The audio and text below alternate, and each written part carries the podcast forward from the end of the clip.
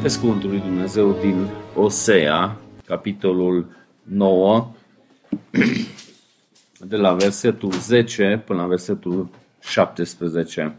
Deci cartea lui Osea, capitolul 9, de la versetul 10. Am găsit pe Israel ca pe niște struguri în deșert. Am văzut pe părinții voștri ca pe cei din tâi roade ale unui smochin în primăvară. Dar ei s-au dus la Baal Peor, s-au dedicat acestui idol scârbos și au devenit o urăciune ca lucrul pe care îl iubeau. Gloria lui Efraim va zbura ca o pasăre. Nu mai este nici naștere, nici sarcină, nici o zămâslire. Chiar dacă își vor crește copiii, îi vor lipsi de ei înainte de a ajunge bărbați. Vai de ei, când îmi voi întoarce privirile de la ei. Efraim, după cum văd, este ca tirul, sădit într-un loc frumos, dar Efraim își va aduce singur copii la cel ce îl va ucide. Dă-le, Doamne, ce să le dai? Dă-le un pântece care să nască înainte de vreme și sângi seci. Toată răutatea lor este la Gilgal. Acolo m-au scârbit de ei. Din cauza răutății faptelor lor, îl voi alunga din casa mea. Nu-i mai pot iubi. Toți conducătorii lor sunt niște răzvârtiți. Efraim este lovit la rădăcină, i s-a uscat, nu mai dă rod. Chiar dacă au copii, le vor omorâ rodul iubit de ei. Dumnezeul meu îl va lepăda pentru că nu l-au ascultat, de aceea vor pribegi printre națiuni. Mai citesc cuvântul lui Dumnezeu din Apocalipsa, capitolul 2, versetul 5. Deci Apocalipsa, capitolul 2, versetul 5. Aduți deci aminte de unde ai căzut, pocăiește-te și fă faptele din tâi. Dacă nu, voi veni la tine și îți voi muta feșnicul de la locul lui dacă nu te pocăiești. Mai citesc o dată. Aduți de aminte de unde ai căzut. Pocăiește-te și fă faptele din tâi. Dacă nu, voi veni la tine și îți voi muta sfeșnicul de la locul lui, dacă nu te pocăiești. În ultimii ani, Dumnezeu ne-a binecuvântat cu mulți copii. Constant aveam femei însărcinate, după aia ne-am bucurat că s-a născut copilul sănătos și săptămâna următoare, iarăși cineva ne-a spus că Dumnezeu le-a binecuvântat cu o sarcină și atunci am continuat să ne rugăm pentru sarcina respectivă, cum din mila lui Dumnezeu și acum avem femei însărcinate pentru care ne bucurăm și ne rugăm ca Dumnezeu să aducă la viață și acești copii. Probabil dacă s-ar organiza un concurs de copii la metru pătrat sau femei însărcinate îngrămădite la metru pătrat, atunci ar merita să ne înscriem pentru că fiind îngăsiți într-un spațiu așa de mic, probabil am avea șanse să câștigăm acel concurs. Și dacă ne uităm în scriptură, vedem că în scriptură copiii apar ca binecuvântarea lui Dumnezeu, excepție câteva cazuri, de exemplu și pasajul care am citit. Pasaj care ilustrează foarte frumos, dar foarte trist, cum binecuvântările lui Dumnezeu se pot transforma în blesteme. Și Laura totdeauna îmi întreabă care este titlul predicii și asta e titlul predicii, binecuvântările care se transformă în blestem. Cartea lui Osea merge mult pe imaginea folosită și în alte locuri în Scriptură, ideea că Dumnezeu este bărbatul, mirele poporului, este soția, este mireasa și relația dintre Dumnezeu și poporul lui este descrisă prin imaginea căsătoriei. În cartea lui Osea, cum am văzut până acum, asta se duce și la un nivel mai avansat, pentru că și căsătoria lui Osea cu Gomera reprezintă această relație dar căsătoria lui Osea cu această femeie nu a fost una de dorit. Deci a fost o căsătorie nu binecuvântată, ci mai mult o variantă unde binecuvântarea s-a transformat în blestem. Pentru că Hosea s-a căsătorit cu o femeie care a fost prostituată.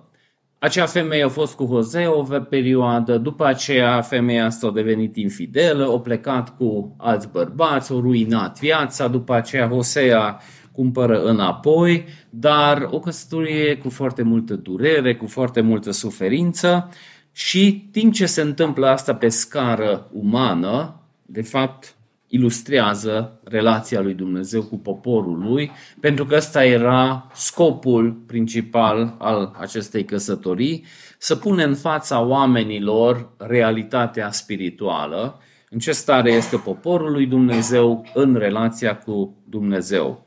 Dumnezeu cheamă înapoi poporul lui și fiind deja în capitolul 9, la sfârșitul capitolului 9, am văzut tot felul de încercări de a lui Dumnezeu de a-l chema înapoi poporul și de data asta, cum s-a mai întâmplat în carte, Dumnezeu din nou încearcă să vorbească la inima poporului, reamintind poporul la prima perioadă, deci așa perioadă dulce a relației lor. Spune că, precum găsirea unui struguri în pustie, așa a fost atunci când l-am găsit pe Israel.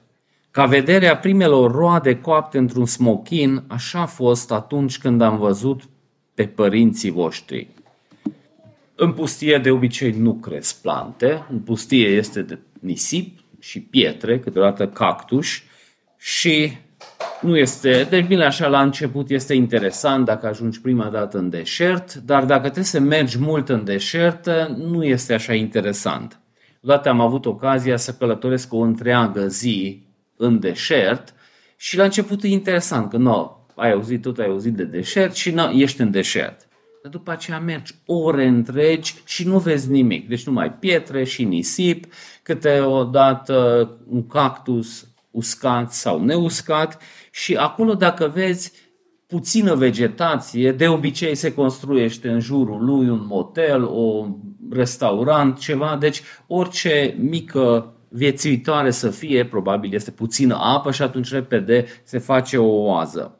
Și Dumnezeu spune că întâlnirea lui cu poporul Israel, pentru el a fost așa o, o bucurie ca și când merge cineva în deșert și găsește o plantă, o vie cu fructe. Deci în deșert de obicei ți-e sete și nu prea ai apă și când ți-e sete și găsești o vie și struguri acolo și mănânci, deci acea împlinire care ți-ar oferi această experiență sau următoarea ilustrație ți spune, e ca și primul rod.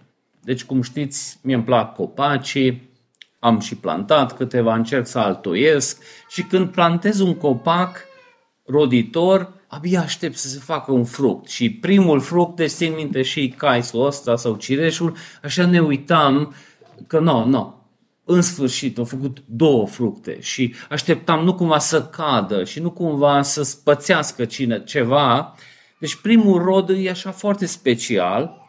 La toamnă iar sperăm să plantăm câțiva copaci, dar după aceea tot, nu, s-au prins, nu s-au prins, u, am florit prima dată și uite că au făcut fruct.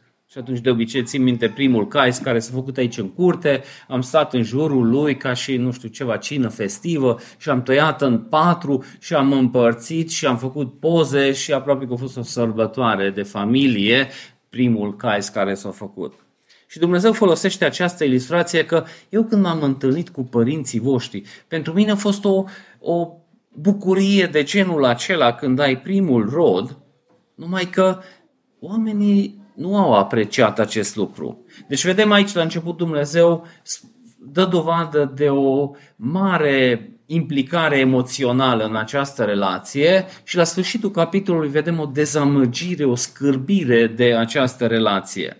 Dumnezeu a vizitat poporul lui într-o nenorocire l-a găsit acolo, l-a ridicat. Este un pasaj care foarte frumos descrie tot procesul ăsta, că te-am găsit în sânge, te-am spălat, te-am îmbrăcat, te-am îngrijit, te-am uh, vindecat rănile. Deci este un capitol întreg care descrie acest lucru și după aceea când ești bine, tu fugi la alții. și la propriu. Când vedem că abia ies din pustie, Moise urcă pe munte să primească legea de la Dumnezeu și ce face poporul? Deja din start face Dumnezei străini, face viței de aur, dar asta vine împreună cu s-au jucat și s-au bucurat, pentru că de obicei se traduce discret, dar s-au băgat în destrăbălare, s-au îmbătat și toată destrăbălarea o și mers jos pe vale.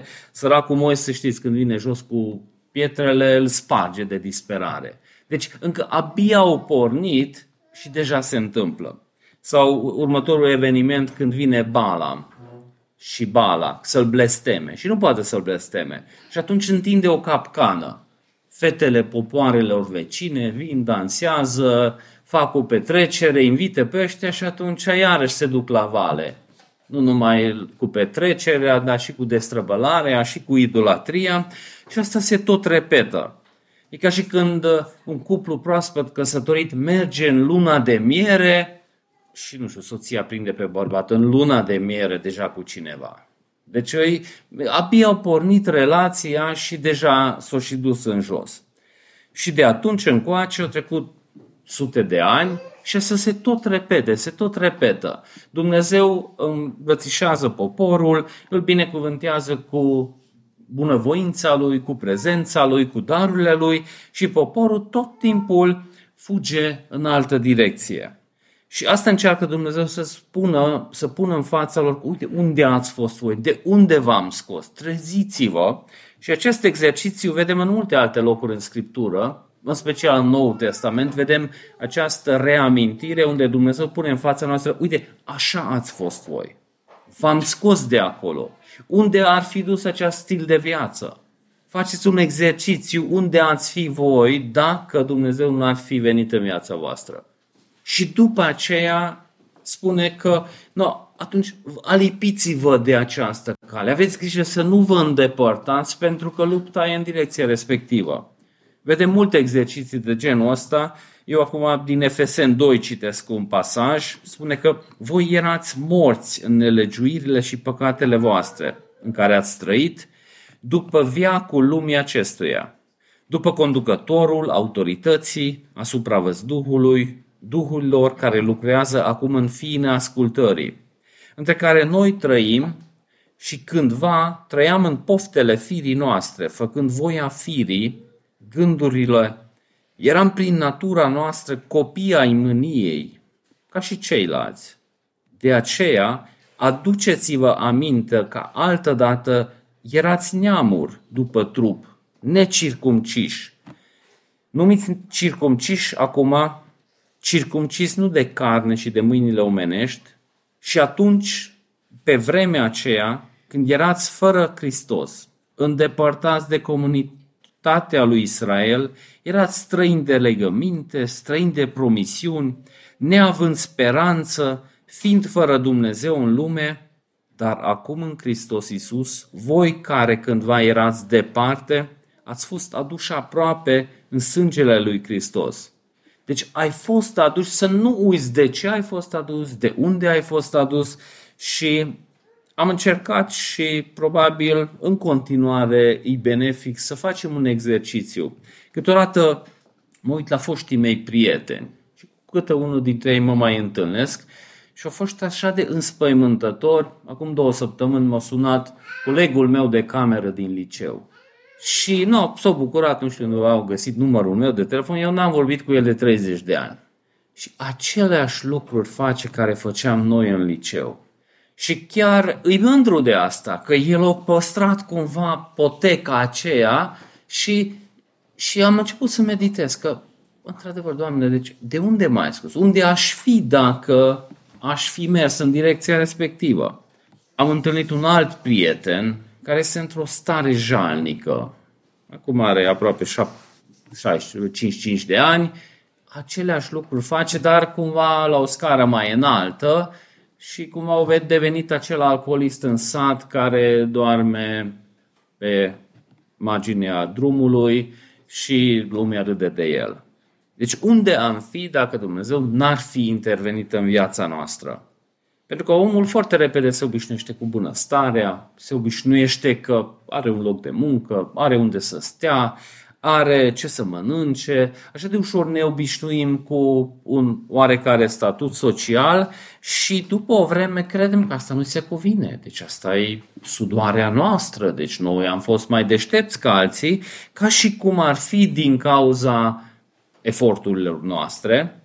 Și eu de multe ori ar trebui să trebuie să mă amintesc că nu, eu nu aveam de gând să-L cunosc pe Dumnezeu.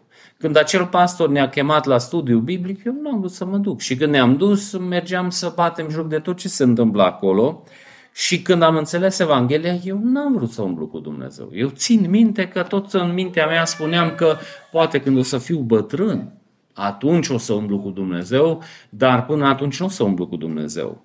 Deci cuvântul lui Dumnezeu ne încurajează să facem un exercițiu de unde ne-a scos Dumnezeu, cum ne-a adus aici, ca să ne alipim de cale în continuare. Nu cumva să uităm și să ne încredem în noi și după aia să ne îndepărtăm. În Roman 6 citim următoarele.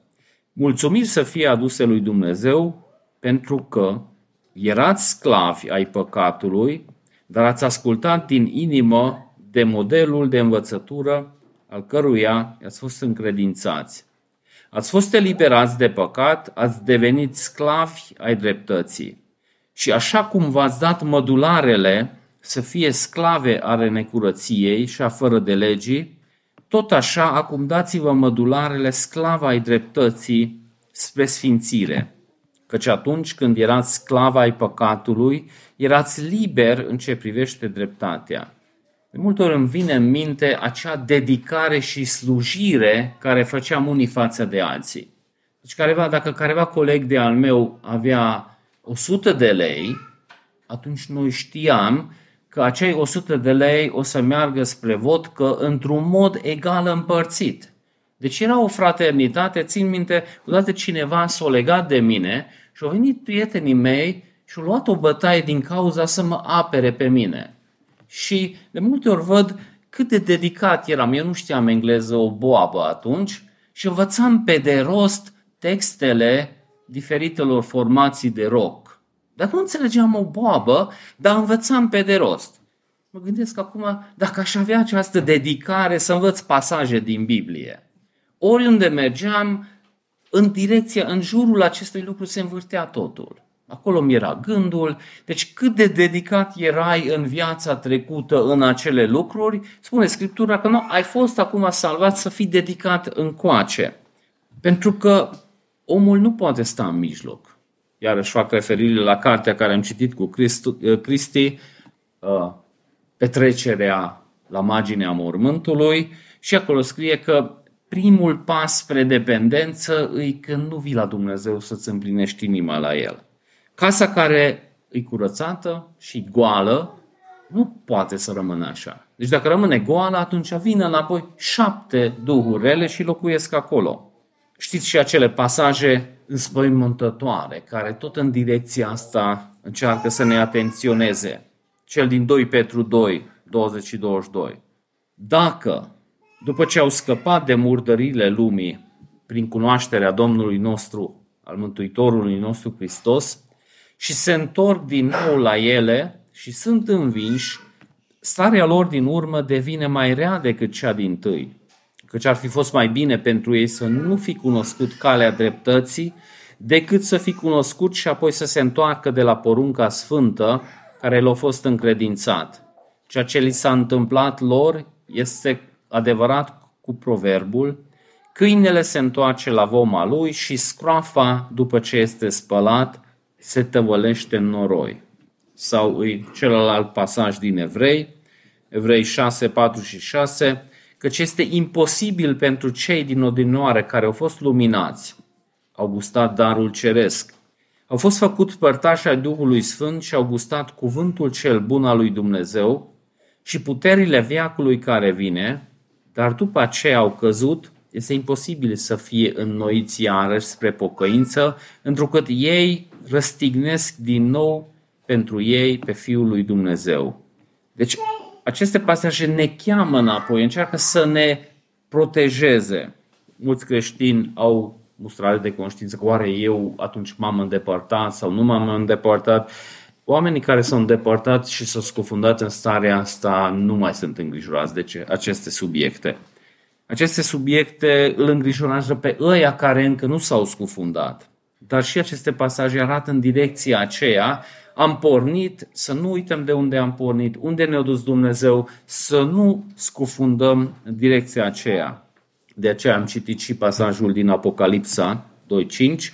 Aduți deci aminte de unde ai căzut. Pocăiește-te din faptele din tâi, pentru că dacă nu, voi veni la tine și voi muta sfeșnicul la locul, de la locul lui, dacă nu te pocăiești. Acest lucru spune și despre cel căldicel. Hai înapoi. Deci asta nu e judecata finală, ci încă este o chemare înapoi, dar cum se duc lucrurile mai înainte, e tot mai tare, strigă profetul, dar încă e partea chemării înapoi. Și Dumnezeu de aceea reamintește poporul lui de perioada de început, ca ei să vadă că, uite, binecuvântările și unde am ajuns, îți de la Dumnezeu. Dacă ne îndepărtăm de la El, binecuvântările se transformă în blesteme. Și copiilor și următoarea generație o să fie o unealtă mână a lui Dumnezeu să dea o lecție mult mai dureroasă decât ei se gândeau. Și una dintre cele mai dureroase lucruri, blestemul păcatului, este când această prăpastie între generații se formează. Când oameni care ar trebui să fie cel mai apropiați devin dușmani. Și, cum am spus și la începutul acestei predici, copiii sunt o binecuvântare și în multe pasaje apar copiii ca binecuvântarea lui Dumnezeu. Și cu cineva dintre voi discutam nu de mult, după ce s-a născut copilul, că prin asta Dumnezeu dă niște bucurii care n-a experimentat până atunci. Dar și niște frici și spaime și îngrijorări și dureri pe care n-a experimentat până atunci. Și Dumnezeu când a ales pe Avram să fie poporul lui, el și urmașii lui, atunci Dumnezeu o promis binecuvântări. Și asta pe de o parte era binecuvântare materială și pe cealaltă parte era binecuvântare că el o să înmulțească, o să aibă mulți urmași. Și vedem că Avram prima dată primește binecuvântarea financiară și zice că, Doamne, ce rost are? Deci uh, sluga mea o să moștenească totul, deci nu are niciun rost. Deci încă nu-l ia ca și binecuvântare până nu are cu cine să împărtășească. Și, într-un fel, se leagă și de subiectul săptămânii trecute de la Săvata, de la tabără, acea idee că ai ceva și atunci dorești să împărtășești. Deci lucrezi, transpiri, știind că pentru copiii tăi creezi un context. Dar acest lucru poate să se transforme într-o armă cu care te tai. E ca și cuțitul care e foarte bine ascuțit, să tai ceva cu el, dar câteodată omul se taie singur pe el cu acel cuțit. Și idolat, uh, ironia sorții sau situației actuale, în cazul evreilor, este că ei s-au dedat unor idolatrii, închinarea la Baal, care era Dumnezeul fertilității. Deci ei mergeau la Baal să aibă mai multe roade, să aibă mulți copii, să aibă binecuvântări și cumva să sublinieze acest lucru, mergea mână în mână cu orgii sexuale. Deci în vremea asta deja în templu se practica și într-un fel vedem ironia că da, prin acest act se înmulțește omenirea. Și totuși rezultatul final este că nu se vor înmulți, zice Dumnezeu. Deci e o unealtă care în mâna lui Dumnezeu, pe căile lui Dumnezeu, e o binecuvântare și scos din context în direcție greșită, îndreptată, te tai cu el. Deci ei se închinau la Baal să aibă mai mulți urmași și Dumnezeu spune că o să aveți mai puțini urmași. Deci că ei au ajuns însă la Baal Peor, s-au dedicat rușinii. Au ajuns spurcăciuni precum acela pe care îl iubeau. Gloria Efraimul va zbura ca o pasăre, nu mai este nicio naștere, nicio sarcină, nicio zemăslire, chiar dacă își cresc fiii acum, ei vor fi lipsiți de ei, căci vai, va fi de ei când îl, îl vor întace privirile de la ei. Efraim, așa cum am văzut la tir, era plantat într-un loc plăcut, dar Efraim își va aduce fiii la cel care ucide. Deci ăștia fac niște alianțe cu niște popoare, sperând că o să scape de judecata lui Dumnezeu și acele popoare la care fug ei o să omoară pe copiilor.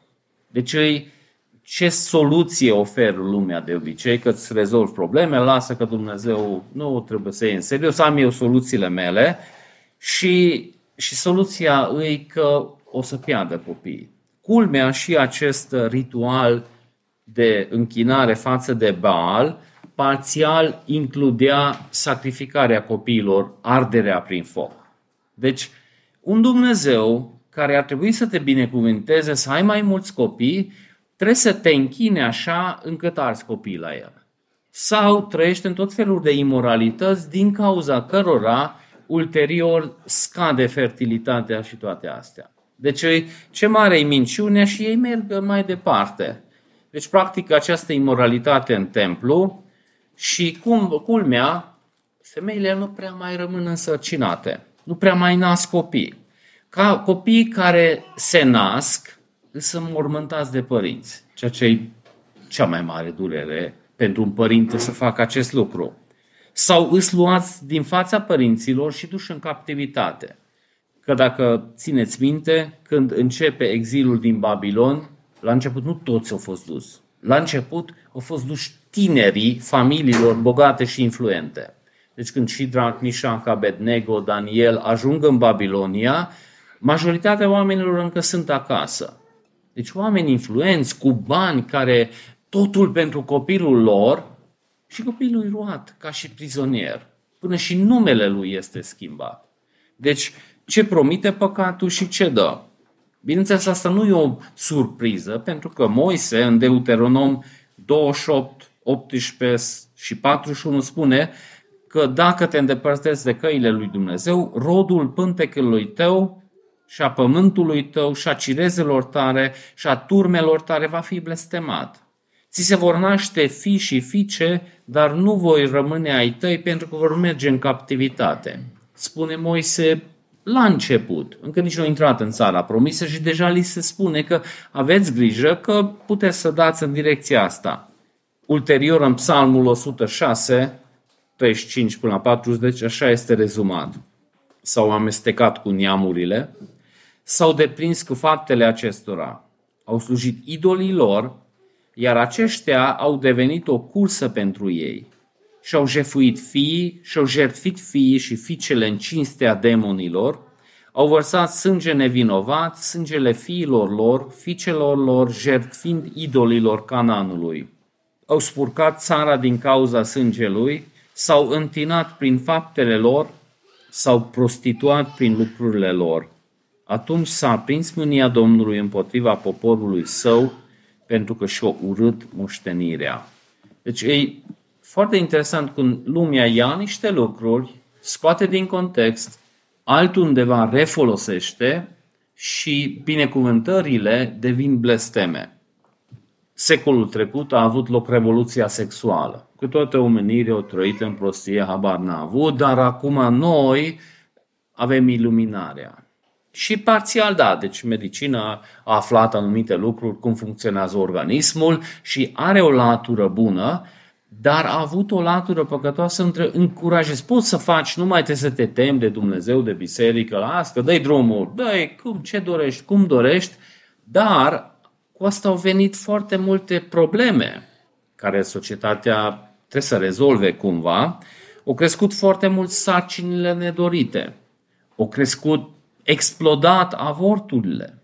Au explodat numărul copiilor nedoriți care după aceea ce să facem cu ele și după aceea foarte multe probleme și în direcția respectivă.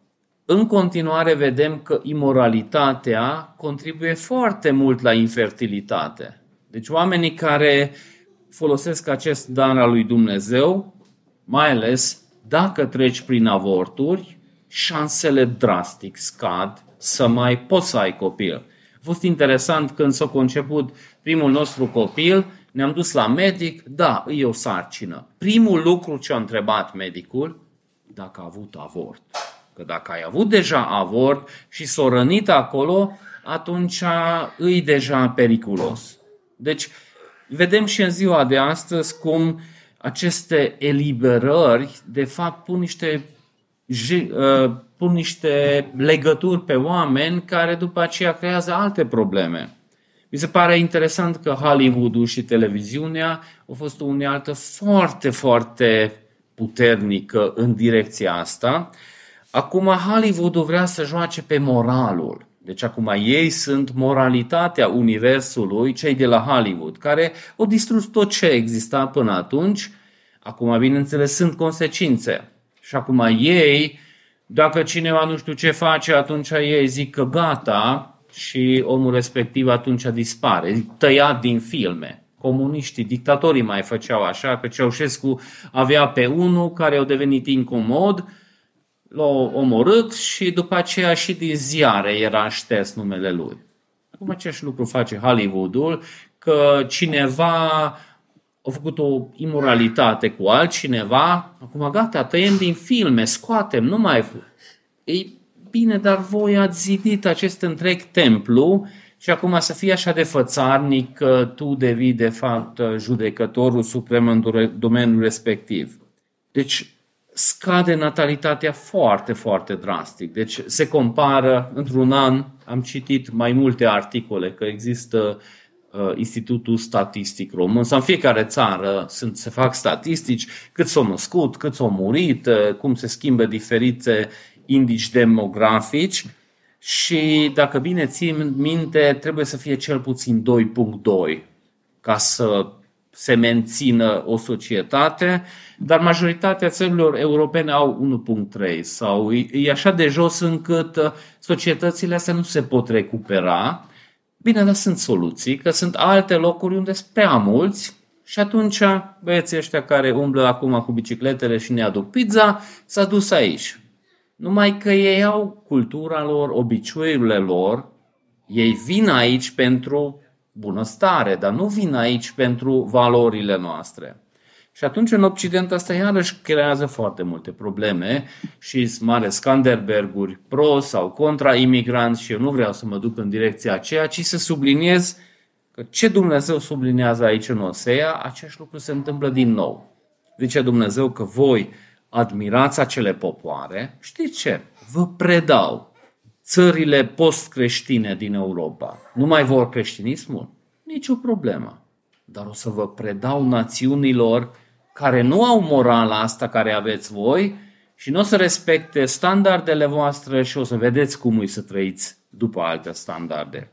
Și în unele țări, în Franța, în Anglia, deja au gustat foarte frumos din asta ce înseamnă, dacă nu trebuie morala creștină și tot ce s-a zidit pe ea, atunci vin emigranții, o să rescrie regulile și după aceea mai vedem cum o să fie societatea. Pentru că ai nevoie de forță de muncă. Dacă nu se nasc copii, societatea îmbătrânește, atunci vin probleme. Acum am citit un articol că mulți pensionari din Germania pleacă pentru că în Germania, din pensia de acolo, nu mai poți să trăiești. Că așa de scumpă e să trăiești în Germania, încât un pensionar german care a lucrat toată viața lui nu prea se mai descurcă și atunci se mută cu acel salariu în țările este europene, pentru că aici traiul încă e mai slăbuț. O să vedem și bula asta în Cluj cât de frumos o să explodeze, pentru că Clujul cât de scump îi, oamenii de la mediu în jos nu pot permite să stea aici, dar avem nevoie de oameni care fac o grămadă de servicii și atunci poate o să avem favele în jurul Clujului, cum au brazilienii, sau o să fie și aici multe probleme. Acest lucru ce s-a întâmplat în timpul lui Osea, zice Dumnezeu, o să aduc națiunile pe care voi admirați, o să vină ei peste voi și puteți să trăiți acum fără mine și fără morala mea. Interesant că oamenii care vor dragoste și se aruncă în brațele fiecăruia care vine, nu primesc dragoste. Și cu cât mai des fac asta, cu atât mai mult se scârbesc și oamenii după o vreme se, se izolează de toți. Deci nu mai vor să vadă pe nimeni, ei singuri și în lumea virtuală. Că și e interesant în Japonia ce probleme au ei, că tinerii nu vor relații, nu vor căsătorie, nu vor nimic, pentru că au totul virtual. Deci poți să faci un abonament, și poți să alegi că ai o prietenă virtuală, poți să spui exact cum să arate și poți să suni și să vorbești că este un operator real în spate, dar totdeauna spune ce vrei tu să auzi și așa de mult merg în lumea virtuală încât guvernul japonez tot tot felul de sume dă numai să te căsătorești. Nu cumva să, dacă ai și un copil, atunci îți cumpărăm marea și sarea, pentru că văd ei cum merg în jos. Cam aceeași lucru ce zice aici și lui Hosea, că nu se vor înmulți. Dacă se vor înmulți, atunci nu se vor bucura de copiii care s-au născut. Și aici am putea să vorbim mult despre copii care există și oamenii nu prea știu ce să facă cu ei. Cât mai repede să scape, repede la creșă, la grădiniță, să nici nu văd, eu nu știu ce să fac cu el și după aceea foarte mulți tineri. Tot așa am citit săptămâna trecută o statistică cât de mare e procentul tinerilor care cresc, școală nu mai fac, de lucrat nu lucrează și nu-și găsești locul în societate. Deci, zice Hosea că și dacă ai copii, nu să te bucuri de ele. Deci e, e o problemă care țările post-creștine tot mai mult văd și nu din perspectiva asta, din altă perspectivă tot dezbat că tot mai mult pensionari, tot mai puțin lucrează, sistemul de pensie în România numai de aia există că niciun partid n-a avut curajul să spună realitatea, dar merge în minus de foarte mult timp și nu poți să produci minus până la infinit, odată o să moară sistemul. Deci, la prima citire, ce citim la OSEA, apoi ce ne privește, dar aceleași lucruri revin și profetul, când subliniază că uneltele, binecuvântările lui Dumnezeu scoase din context, devin blesteme. Și nu o să mai producă ce vreți voi. Uite, voi vă culcați și la templu cu femei și sacrificați copii și tot nu o să aveți copii. Deci nu o să funcționeze sistemul. Interesant că profetul la un punct aude aceste blesteme și îți convins că simțea cu Dumnezeu, pentru că și el a fost părăsit de soție, o răscumpărat. A fost o viață care ilustra și din cauza asta profetul, trecând prin suferințe, înțelegea despre ce vorbește Dumnezeu și la un punct vedem că uh, îi vine să se roage. Și după primele cuvinte, parcă nu mai ești așa sigur dacă vrea să binele poporului sau nu vrea și atunci este o schimbare și până la urmă se roagă ca blestemul să vină peste popor. Zice, dă-le, Doamne, ce să le dai. Dă-le pântece care să piardă copilul, sânul scaz. Deci aude blestemul, vrea să se roage, dar după aia zice că dă-le, Doamne, ce merită, că Tu știi ce merită. Și cumva repetă și în formă de rugăciune acele blesteme. Dă-le pântece care să piardă copilul, dă-le sânul scați, toată răutatea lor le este în Gilgal și din cauza răutăților îl vor arunca din casa mea. Nu mai vai, nu-i voi mai iubi, pentru că conducătorilor sunt niște răzvărtiți. Efraim le este lovit, lovit, rădăcina lor este uscată și nu mai de rod. Chiar dacă se vor naște, le voi omorâ prea iubiții rod ai pântecelor lor. Și totuși, chiar dacă profetul încheie cu notă așa negativă, noi nu trebuie să încheiem în notă așa negativă, pentru că avem mulți copii din mila lui Dumnezeu și copii pot fi binecuvântare în continuare pe căile lui Dumnezeu. Ce avertizare trebuie să ne dea pasajul e că nu putem lua aceste binecuvântări să scoatem din context și într-un alt context să rămână binecuvântări.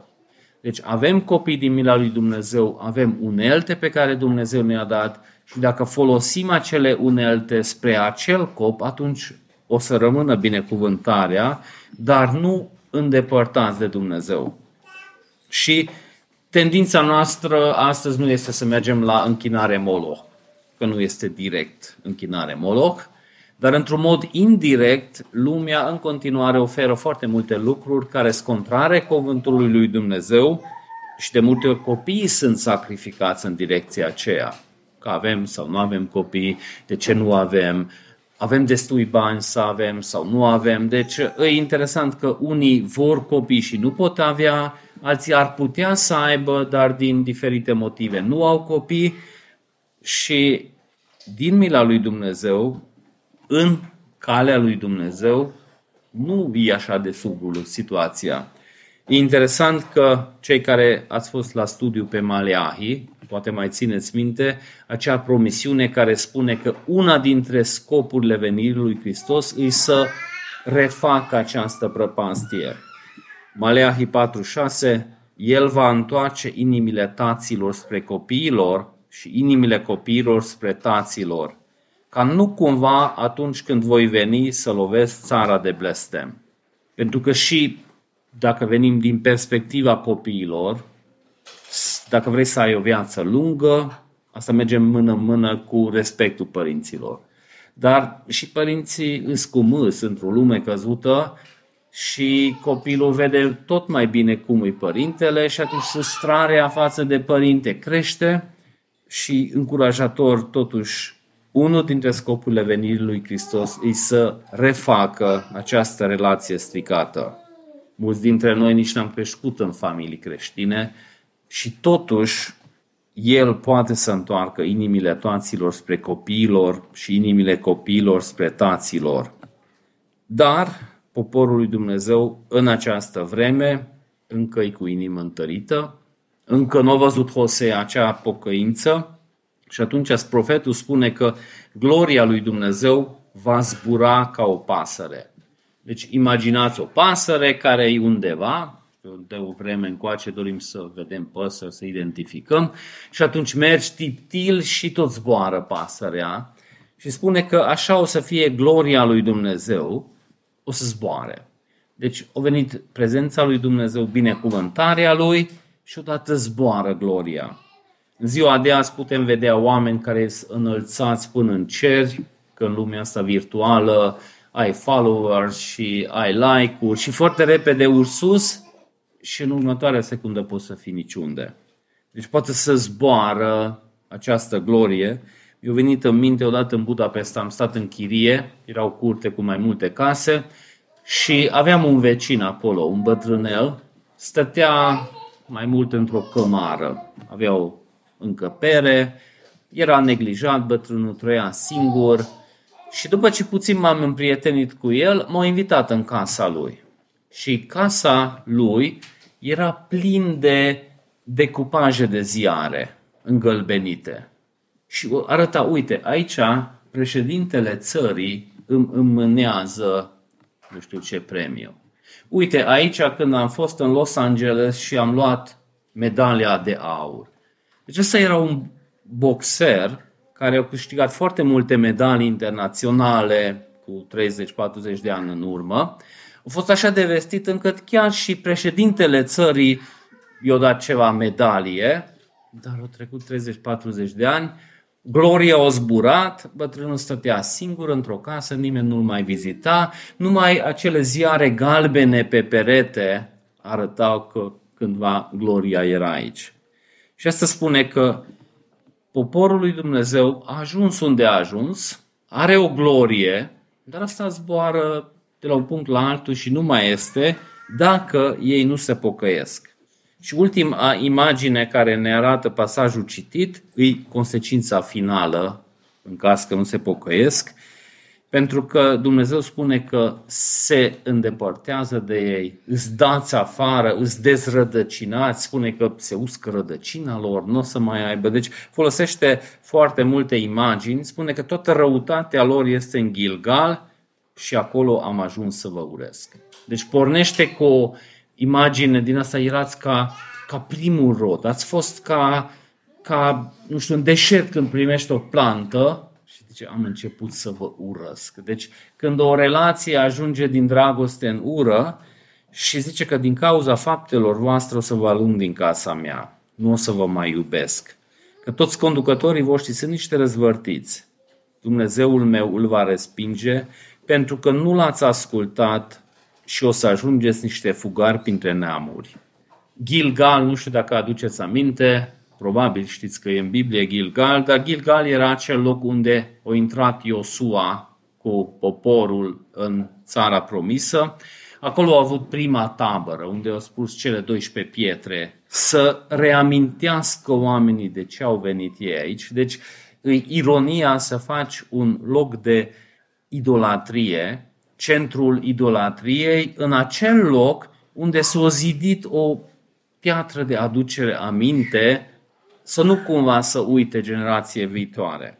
Acolo a fost ales Saul rege și când David revine și devine rege, iarăși este un loc cheie, acel Gilga. Deci a avut și conotații foarte pozitive și din cauza asta e și mai supărător că acolo unde a intrat poporul a pus niște semne să nu cumva să uităm pe Dumnezeu, chiar în locul acela este cea mai mare destrăbălare și idolatrie.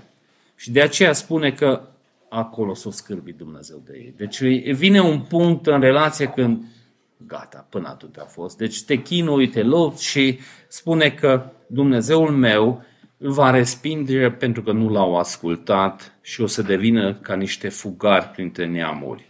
Moise prevestește asta în rege, în Deuteronom 28-29 și acest lucru acum începe să se îndeplinească și mai târziu în Ezechiel citim când gloria se îndepărtează din templu. Chiar sunt două pasaje unde Ezechiel descrie. Deci la Moise vedem că vine legea, gloria lui Dumnezeu coboară pe munte, coboară pe cort, merge în fața lor în timpul zilei ca și un nor, timpul nopții ca o flacără și după aceea vedem la Ezechiel că se îndepărtează și pleacă din templu Gloria și după aceea este dărâmat Ierusalimul. Și s-ar putea să vină timpul ce oamenii doresc să ne lasă în pace Dumnezeu.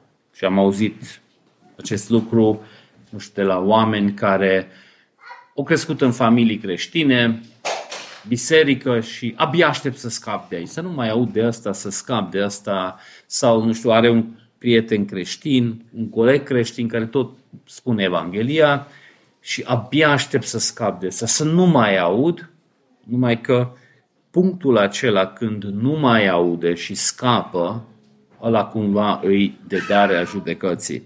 Oamenii care nu vor în prezența lui Dumnezeu nu o să fie.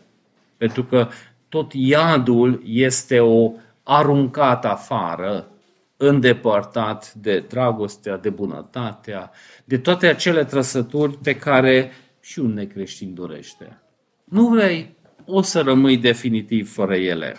Și totuși, noi nu suntem încă în situația aceea. Noi încă suntem în acea situație despre care 2 Corinteni 6.2 vorbește. La vremea îndurării te-am ascultat, în ziua mântuirii te-am ascultat și te-am ajutat. Iată, acum încă este vremea îndurării, încă este ziua îndurării.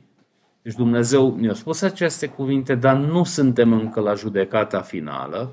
În continuare, aici și prin Hosea spune poporului cuvinte foarte puternice și dure, dar totuși cu scopul de a-l chema înapoi. Și noi, fiind după jertfa lui Hristos, mai mult avem această îndrăzneală să venim în fața lui Dumnezeu.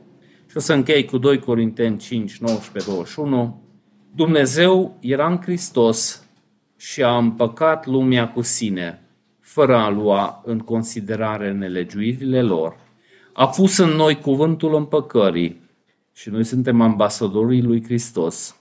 Și Dumnezeu prin noi ne îndeamnă, vă roagă fierbinte în numele lui Hristos, împăcați-vă cu Dumnezeu, pentru că El a făcut pe el păcat, cine nu a cunoscut păcatul, ca eu, noi, să devenim dreptatea lui Dumnezeu.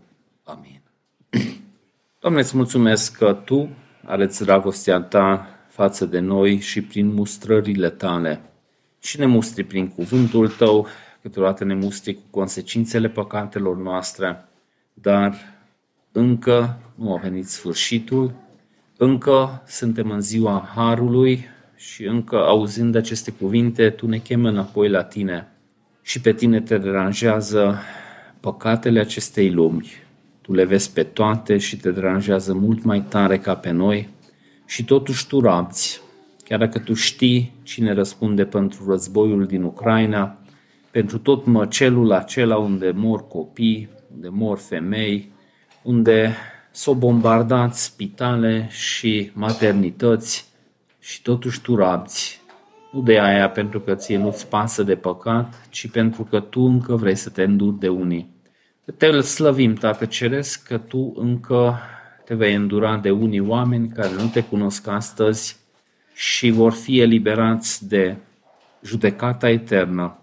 Tu încă ai de gând să transformi poporul tău și de aceea încă rabzi am dorit să ne rugăm pentru frații noștri din India, care sunt persecutați, creștinii care au pierdut casele lor, biserici care au pierdut clădirile lor, care au trebuit să se refugieze în alte părți ale țării.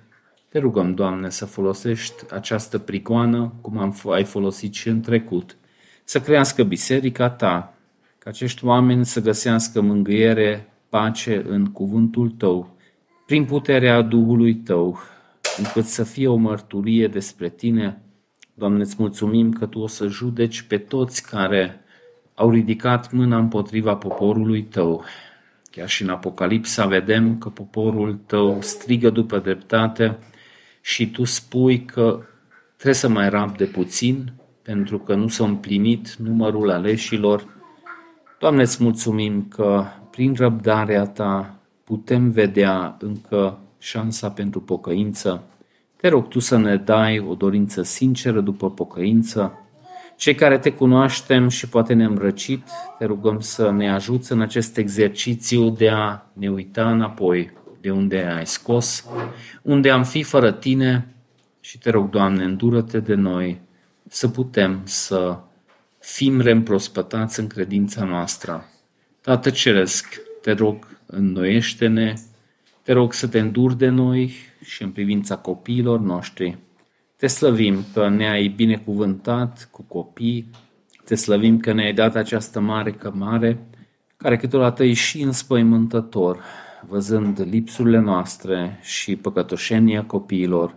Totuși dă-ne putere, dă-ne speranță, credință să folosim uneltele date de tine, pentru că vedem în cuvântul tău că tu ești un Dumnezeu cine lucrează în mai multe generații și chiar dacă ne salvezi individual, totuși tu ai plan cu următoarea generație și asta e rugăciunea noastră, să binecuvintezi copiii noștri, să te cunoască, să ducă mai departe ei flacăra Evangheliei, într-un mod mult mai glorios decât am făcut noi. Te slăvim, Tată Ceresc, pentru cuvântul Tău, pentru îndurarea Ta, răbdarea Ta, pentru această nouă zi când am putut să venim în fața Ta în numele Fiului Tău. Amin.